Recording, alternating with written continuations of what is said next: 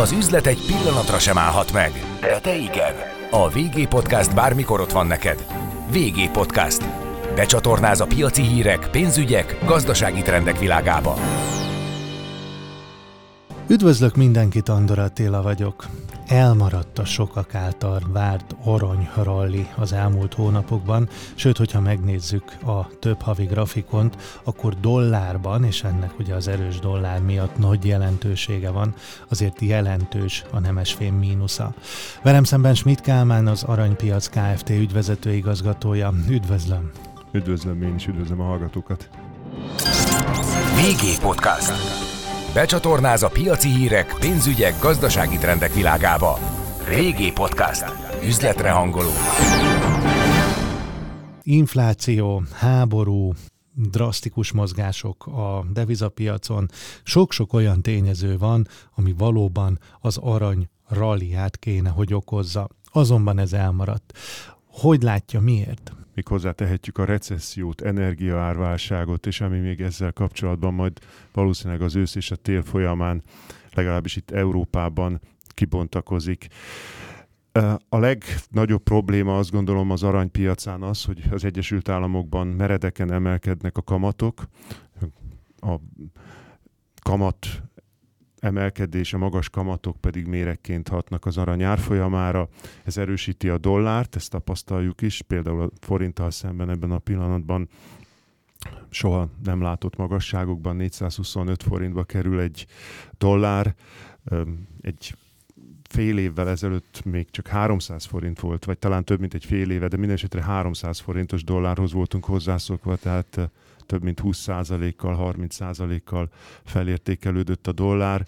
Én azt gondolom egyébként, hogy itt hogy mondjam, nagyon sok ember, nagyon sok hallgató számára az, hogy ugye áttörte a paritást az euróval szemben, az egy, hogy mondjam, történelmi pillanat, vagy egy kézzel fogható pillanat, hogy, hogy ugye az 1-0-0 alá került, azért, azért azt gondolom, hogy ez is rámutat és kézzel foghatóvá teszi a, a dollár erősödést. Hát évtizedekkel ezelőtt én emlékszem, hogy olyan 140-170 forintért is vettük az zöld hasút, hát nem ma volt. Igen, ez a 2008-9-es pénzügyi világválság idején volt, hogy annyira lent volt a dollár. Egyébként én azt nem is biztos, hogy úgy kell fogalmazni, hogy a dollár erős, hanem inkább az európai devizák gyengék, köszönhetően itt a ukrajnai háború közelségének. Na minden esetre ez az erős dollár ahhoz vezet, hogy a dollár alapú befektetések és főleg a amerikai államkötvények felértékelődnek, vonzóbbá, egyre vonzóbbá válnak bizonyos befektetői rétegek számára. Hogyha az arany árfolyamát akarjuk vizsgálni, akkor ugyanis a keresleti és a kínálati oldalt kell szorosabban szemügyre vennünk. Azon belül is én inkább a keresleti oldalra fókuszálnék ebben a pillanatban, mert a kínálati oldalon azért olyan nagy mozgások nincsenek, nagy változások nincsenek de viszont a keresleti oldalon ott nagyon komoly átrendeződés zajlik. Vannak olyan nagy intézményi befektetők, akik dollár 10 milliárdok felett diszponálnak, tehát például el lehet képzelni egy nagy amerikai nyugdíj alapot, ahova egy millió ember fizeti be a nyugdíj előtakarékosságát, és ott havonta befizet mondjuk 500 dollárt, tehát ott milliárdok keletkeznek, és ezeket ezeknek az alapoknak be kell fektetni. És náluk nincs alapvetően rögzítve, hogy bizonyos mennyiséget nemesfémbe, árupiacra, devizában, stb. stb. hanem tényleg ők folyamatosan figyelik a, a piacot, és az egész portfóliót úgy mozgatják? Hát egyénileg lehet, hogy vannak valamilyen belső szabályzataik, meg a üzleti működésükben lefektetett szabályok, de alapvetően azért szabad kezük van ebben.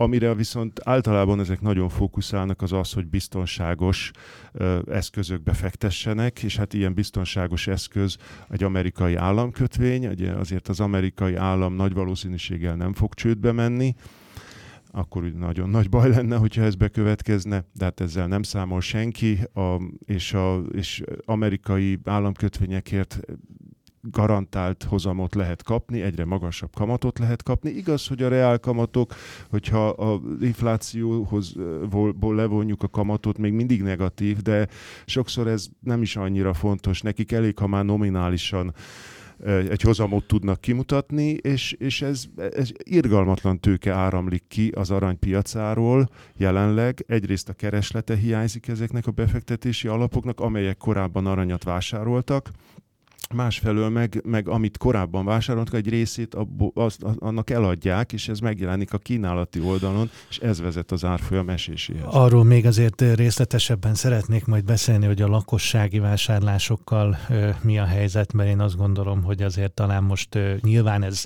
ez nem tud, nincs olyan volumen, ahogy mondja nyilván, mint ö, a befektetési alapok esetén, ergo nem tud egy nagy árfolyamra elindítani, de azért szerintem ö, hát ebben az időszakban a ház háztartási megtakarításokban, vagyonokban, gondolkodásban előtérbe kerülhetett az arany.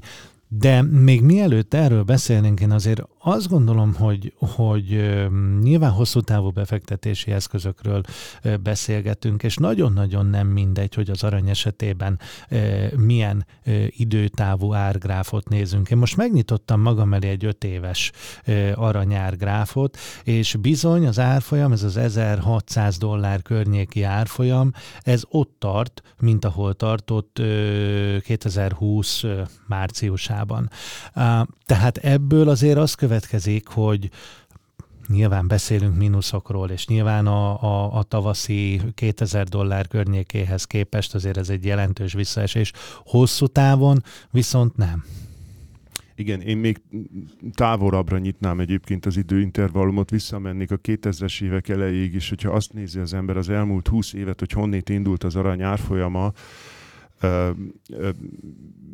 250 dolláros unciánkénti árszintről jutott el a tavasz folyamán 2000 dollár fölé, ebben a pillanatban 1600 dollár fölött vagyunk valamivel, tehát itt volt egy óriási nagy rally a 2010-es első évtizedben, szinte exponenciálisan ment az egekbe az arany árfolyama, és uh, ahhoz képest most valóban azóta hát vergődik, lehet mondani. Két nekifutás volt, a korábbi csúcsokat próbálta áttörni az árfolyam dollárban számolva, ezt mindig azért nagyon tegyük hozzá. Egyszer a Covid válság kezdetén, illetve most az ukrajnai háború elején, de nem sikerült igazán szignifikánsan fölé kerülni a korábbi történelmi csúcsoknak.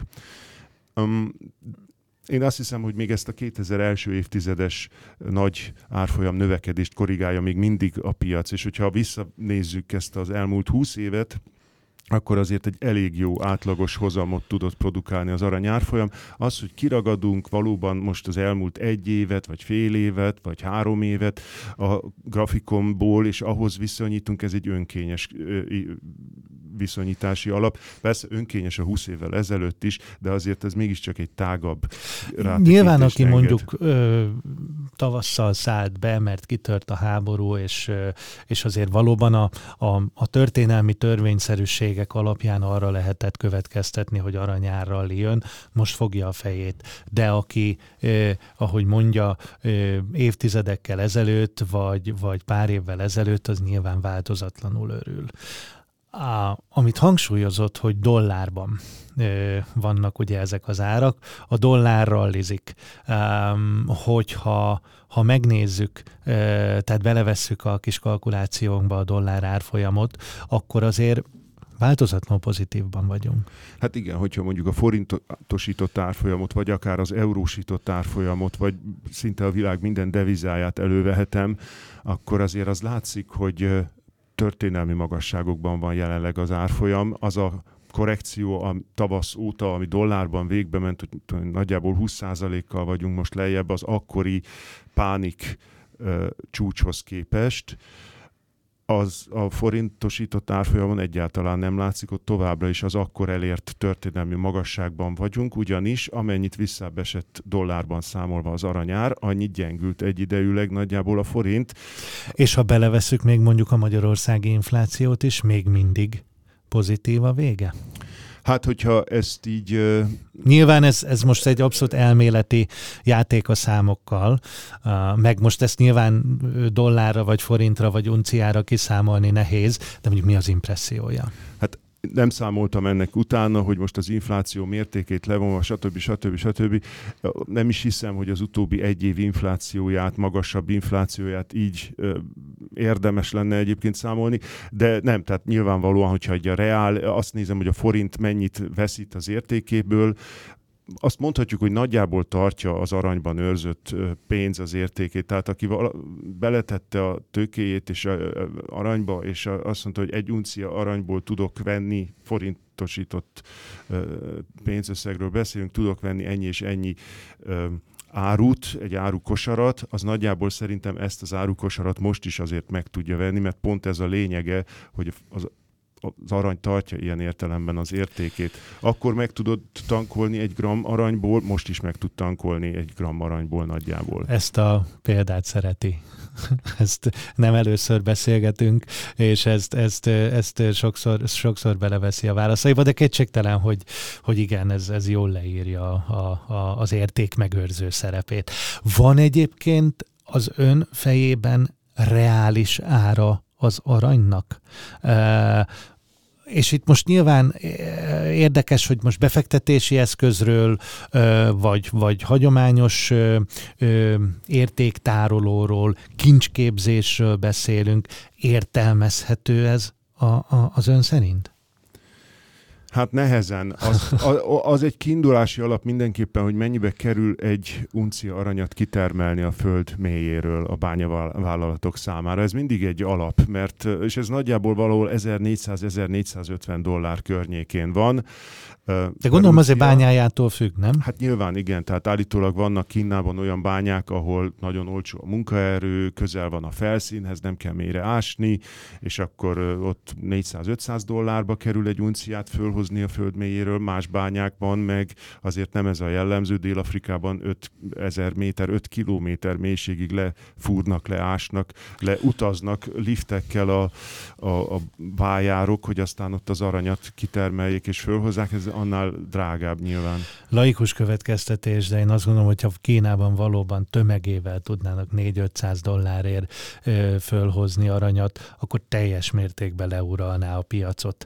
Tudtommal azért ez messze nem így van. Hát már csak azért sem, mert az arany előfordulása véges, tehát a éves kapacitásai a kínai bányáknak nagyjából 400 tonna körül van, és a, a arany kereslete a világban pedig ennek a tízszerese, tehát a kínai bányák alig 10%-át tudnák fedezni a, a keresletnek. Tehát rengeteg más bányából is jön fel az arany, és persze egyébként nem csak a bányákból jön az arany, hanem, hanem a, nagyjából a fele a kínálatnak az a recycling, tehát mm, régi arany ékszerek, az úgynevezett tört arany, vagy, vagy más egyéb ilyen újrahasznosítása az aranynak, és már pedig azt az emberek nem adják 400 dollárért per uncia, akik eladják a megunt arany ékszerüket, hanem azt világpiaci áron tudják, a, vagy minimálisan alatta tudják a felvásárlók felvásárolni, tehát önmagában már egy magas aranyárat indokol. Sok arany van a lakosságnál, nem? Tehát tradicionálisan is ugye egy, egy, egy értékmegőrző, ugye régen az igazán tehetőseknek dísztárgyaik, stb. is voltak aranyból. Én azt gondolom, hogy alapvetően sok lehet, nem? Persze hát nyilván relatív, hogy mi a sok, de, de ha abból indulok ki, hogy, hogy divatja volt, talán kimerem jelenteni a, az aranytárgyaknak. Én azt gondolom, hogy mondjuk nagyszüleim generációja számára egészen biztos, hogy egy alapvető érték megőrző volt, mondjuk talán ez nem sokat változott a mind a mai napig, de azért színesebbek a, a, a lehetőségek, akkor, akkor ebből talán ki lehet azt jelenteni, hogy van bőven a lakosságnál, nem? Hát mindenképpen az, hiszen a becslések szerint a emberiség kezdete óta nagyjából 220 ezer, 230 ezer tonna aranyat termeltek ki a föld mélyéről, az arany nem olyan, mint az egyéb nyersanyagok, mint a kőolaj, hogy elhasználjuk, elégetjük, elfogy, hanem az, amit fölhoztak a földből, az minden mai napig a föld felszínén itt van. Biztos van valamennyi, ami elkalódik, elhasználódik, elpárolog valamilyen formában, de ebből a 220 ezer tonnából ennek a 15%-a van nagyjából a jegybankok tulajdonában, aranytartalék formájában, hát a fennmaradó 180 ezer tonna, az ilyen-olyan ékszer, befektetési arany rúd, mobiltelefon, stb. formájában nyilván a lakosság birtokában van, elsősorban a nyugati világ oldalán. Igen, még. elsősorban a nyugati világ oldalán? Hát én azt gondolom, hogy a történelmi hagyományok okán igen, bár nyilván a feltörekvő országok, és ezek élen jár Kína és India, azért azért nagyon sok van ott is, és hát persze lehet, hogy most egy kicsit revidiálnom kell magamat, és, és már billen át a mérleg, hogy ezek kezébe kerül egyre több, de azért ott igazán az utóbbi 20 évben áramlik nyugatról keletre az arany. Azt mondja, hogy 220-230 ezer tonna, amit eddig összesen aranyból ö, a felszínre hoztak, kitermeltek. Kevesebbet beszélünk róla, van arany bőven még a föld mélyén? Becslések szerint a jelenlegi árszinten, ahol most a világpiaci aranyár tartózkodik, nagyjából 50 ezer tonna arany van még, ami megéri gazdaságosan kitermelni. Van több is, de már nem éri meg a mostani Igen. árszint körül? Igen. Tehát mind az óceánok mélyén rengeteg arany van, amit a folyók, az erózió eredményeképpen a hegyekből, a földből oda eljuttattak, oda kimostak, de koloid méretben, tehát ezt nagyon nehéz kitermelni. A, léteznek technológiák, amivel ennek állítólag neki lehetne menni, de az olyan horribilis költség, hogy nem éri meg a mostani árszinteken, illetve hát elvileg elképzelhető, hogy üstökösökön, egyéb égi testeken létezik arany, de az már az űrbányászat korszaka, ami meg hát nyilván szintén hogy a képletnél maradjunk csillagászati árban lenne. Nagy utat jártunk be az időben, az elmúlt percekben, azt gondolom. Um, hogyha megnézzük, a, visszatérünk a mostani folyamatokhoz, ugye Oroszország kiesett, gyakorlatilag kieshetett, mint aranytermelő a, az elmúlt időszakban. Mennyire volt jelentős, és mennyire termeltek csak a, a belső felhasználásra? Igen, igazából nem érződik az orosz piac, az orosz arany hiánya a világpiacokról, az orosz aranyembargó alatt van, nem lehet Nyugat-Európába, legalábbis a nyugati világba behozni. Ez azért egy tényező, mert a svájci aranyfinomítók számítanak a legnagyobb feldolgozóknak, és azért nagyon sok arany áramlik a világ minden tájáról Svájcba, hogy aztán ott feldolgozásra kerüljön, de orosz arany az embargó előtt sem nagyon jutott el Svájcba. Ők helyben dolgozzák fel a saját aranyukat, és a helyi lakosság, illetve a, az orosz jegybank volt nagy felvásárolója a belföldi aranykitermelésnek, úgyhogy azt gondolom, hogy hogy ez továbbra is így van, jelenleg is, bár erről azért konkrét adatok nekem nem állnak rendelkezésemre, minden esetre az orosz arany hiánya a piacról nem érződik, semmiképpen nem teremtett kínálati hiányt, nem vezetett ahhoz, hogy az arany árfolyama emiatt esetleg emelkedett volna, nem érződik ilyen forrong a világ, és hát nyilván itt erről szintén csak becslések lehetnek, de ugye hát állítólag nagyon-nagyon sok orosz oligarha elhagyta Oroszországot, mentette még a korábbiaknál is jobban ki a különböző értéktárgyait, befektetéseit. Beszéltünk itt a nyár folyamán arról, hogy luxus hajók hát idézőjelben tömegével, idézőjelben e, cseréltek gazdát, vagy legalábbis kerültek ki a piacra. E, nehéz ezeket a szálakat e, kibogozni.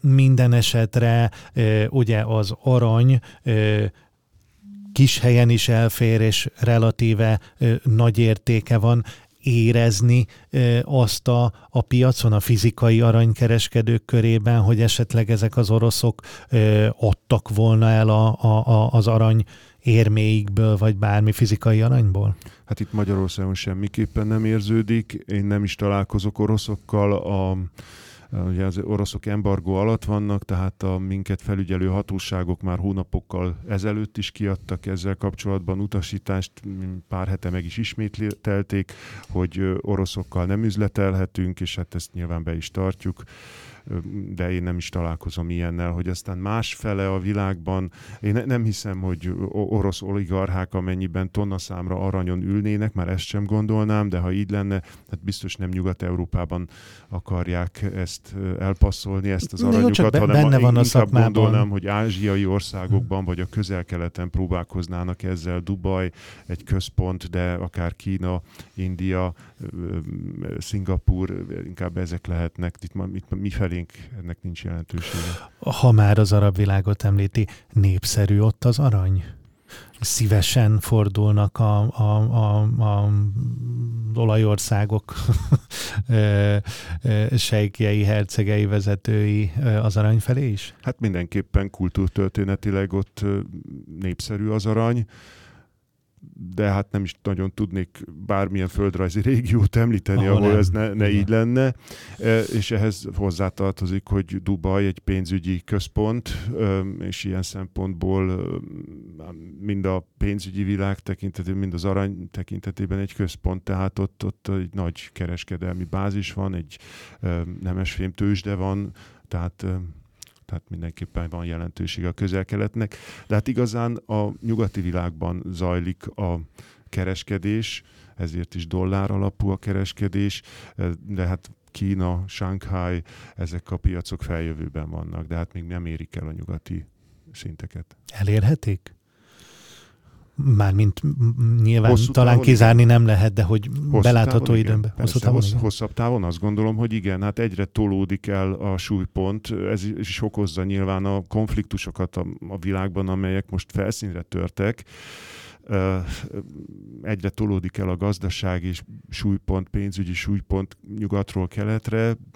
Kína egyre dominánsabb, és nyilván ott India is követi Kínát, tehát ez vezet egyfajta érdekkonfliktushoz a világban, és nyilván a pénzügyi piacok is folyamatos átrendeződésben vannak, nem hiszem, hogy két-három év múlva a sankai tőzsde lesz az irányadó, és kínai yuanban fogjuk számolni az arany világpiaci árfolyamát, de 20-30-40 éves időtávon ezt már azért el tudom képzelni. Arról beszéltünk, hogy az intézményi befektetők átcsoportosítottak, elfordultak az aranytól, és én azt vetítettem előre, hogy még bőven fogunk beszélni a lakosságról. Mit tapasztalnak a lakosság, kisbefektetők, háztartások, magán befektetők körében mennyire népszerű most az arany az aktuális fejlemények, infláció, háború, stb. tükrében? Hát befektetési célral mindenképpen továbbra is tartja a népszerűségét. Volt a tavasszal, márciusban, még a háború kezdetén egy nagy roham, egy pánikszerű felvásárlási láz. Egyébként a nyár folyamán volt egy újabb ilyen nagy hullám, amikor a forint szignifikánsan begyengült az euróval szemben a 400-as szint alá vagy fölé, nevezzük ezt így, tehát elment akár 420-ig is a, az euró árfolyam. Um, legalábbis itt Magyarországon éreztük ezt, de egyébként nem csak Magyarországon, a szomszédos országokban, ahova nekem kapcsolataim vannak, um, német nyelvterület, um, Szlovákia, Lengyelország, Csehország, tehát ezek a környező országokban mindenhonnét ilyen visszajelzések érkeztek, hogy óriási a kereslet. Most ebben a pillanatban egyébként egy picit megnyugodtak a kedélyek, de én azt gondolom, hogy ne csak egyrészt ne csak a Európát nézzük itt a befektetési arany, kis befektetők vonatkozásában, hanem ezt az egész világra kiterjeszthetjük, akkor általánosan azt lehet mondani, hogy a infláció mindenhol jelen van, és az inflációs félelmek sokakat abba az irányba terelnek, hogy keresnek valamilyen megoldást, az infláció elleni védekezésre és az arany az, az előtérbe kerül, sokaknak az eszébe jut, hogy hát az arany mégiscsak valamennyire értékálló. De még én egy nagyon fontos ö, szegmest hozzávennék, és szinte ez a legfontosabb, azt gondolom, az ékszerpiac. Az egy, ö... Hát egy biztos a, az ékszer ö, cégek ö, raliznak. Um, legalábbis sok esetben, tehát azért erről, erről sokat lehet olvasni ez pedig azért magával hozhat egy nagy keresletet. Hát Én annyit tudok mondani a hazai ékszerpiacról például, hogy itt azért nagyon sok panaszt hallok, hogy a mostani megemelkedett aranyáron forintban, ahol van az árfolyam, 23 ezer forint per gram a nyers arany, ez még nem a megmunkált kész ékszer, hanem ez még csak a gramja a nyers aranynak. Hát ez olyan ékszer árakhoz vezet, hogy dupláztak az ékszerek árai az elmúlt két-három évhez képest, és bizony fogyóban van a kereslet, akik korábban vettek mondjuk egy aranyláncot, egy az, tehát ez, az a duplájába kerül, és, és korábban ezt meg tudta venni 100 ezer forintból, most ez 200 ezer forintba kerül, és ez... És ki ez, tudja, hogy az ő személyes anyagi viszonyai hogyan változtak, hogy nyilván. Valószínűleg nem dupláztak a legtöbb esetben, úgyhogy ez, ezt azért ők érzik a piacon, és ez nem csak Magyarországra igaz, hanem az egész világra, az Egyesült Államokon kívül. Kína teljesen egyértelműen mutatják a statisztikai adatok, hogy a ékszerpiaci kereslet alatta van a COVID előtti szinteknek, és ez egy nagyon fájó pont, azt gondolom az aranyár folyamában. Én azt gondolom, hogy én ugye arra utaltam, hogy, hogy a, az ékszerész cégek ralliznak, én a nagy tőzsdén is jelenlévő cégekre, globális cégekről beszéltem. Ön pedig azt gondolom, hogy a, a, a, a pici magyar manufaktúrákra, designerekre gondolt, nem? Hát én elsősorban a keresletre gondolok. Tehát, hogy, hogy nekem az ékszer kereskedőkkel van kapcsolatom, és ők számolnak be nekem arról, hogy, hogy nehéz a helyzetük, már most is a kereslet gyengesége okán, és hát arról nem is beszélve, ez most nem szorosan tartozik a mi témánkhoz, hogy a költségeik az egekben, a várható rezsi áremelések miatt a téltől, és hát sokan gondolkoznak, hogy hogy lehet itt így még túlélni. É, van lehetőség egyáltalán olyan átalakulásra, hogy ugye azt gondolom a 18 karátos aranya a minőségi alapértelmezett standard, nem? Hogy esetleg, esetleg visszább venni a karát számból, tehát 14 karátos ugye egy abszolút létező kategória, de, de, de lehet még alább adni? idézőjelben? Nem, nem hiszem. Tehát 14 és 18 karát ez a két legelterjedtebb tisztaság. A, ez alá nem gondolnám, hogy lehet menni. Más technikák vannak, nyilván üreges az ékszer, nem akkora tömege van egy adott ékszernek, más gyártási technológiák vannak, amivel uh, tudnak dolgozni. Hát találkozom nagyon sok egyébként elképesztően innovatív és kreatív megoldással, ahol uh, fa, fát uh, építenek, mahagóni, tehát egy ilyen nemes, értékes faanyagot, vagy üveget, vagy egyebet tesznek bele az ékszerbe, és látványos, de az arany tartalma az egyre Azt kevesebb, és így azért talán megfizethető maradhat. Mit gondol? Hogyan tovább? Ugye sokat beszéltünk az aranyáról, mondjuk az elkövetkező hónapokat, elkövetkező évet nézzük. A felülkerekedik a, a félelem, a recesszió, az infláció, és felmegy az aranyár, vagy pedig ezt a, ezt a lecsúszást látjuk majd? Én ezt a kérdést, hogy hogyan tovább, ezt mindig két további szemponttal ki kell egészíteni, hogy a melyik devizában, és, és milyen időtávon. Tehát egy év dollár uncia. Egy év dollár uncia. Egy év dollár uncia, azt gondolom, hogy nehéz időszak vár még az aranyra. A mostani árszintről én lejjebb várom a dollárban jegyzett világpiaci árat. Azt gondolom, hogy a mostani 1600 dollár feletti szintekről fogunk 1600 alá is menni Viszont ez a síralom völgye már, hát legalábbis a mélységét tekintve nem lesz sokkal azért talán mélyebb, de eljuthatunk akár 1500 dollár környékére, tehát további 5-10 százalék közötti korrekció még mindig benne van, azt gondolom a piacban. De a Ez kereslet párolog el?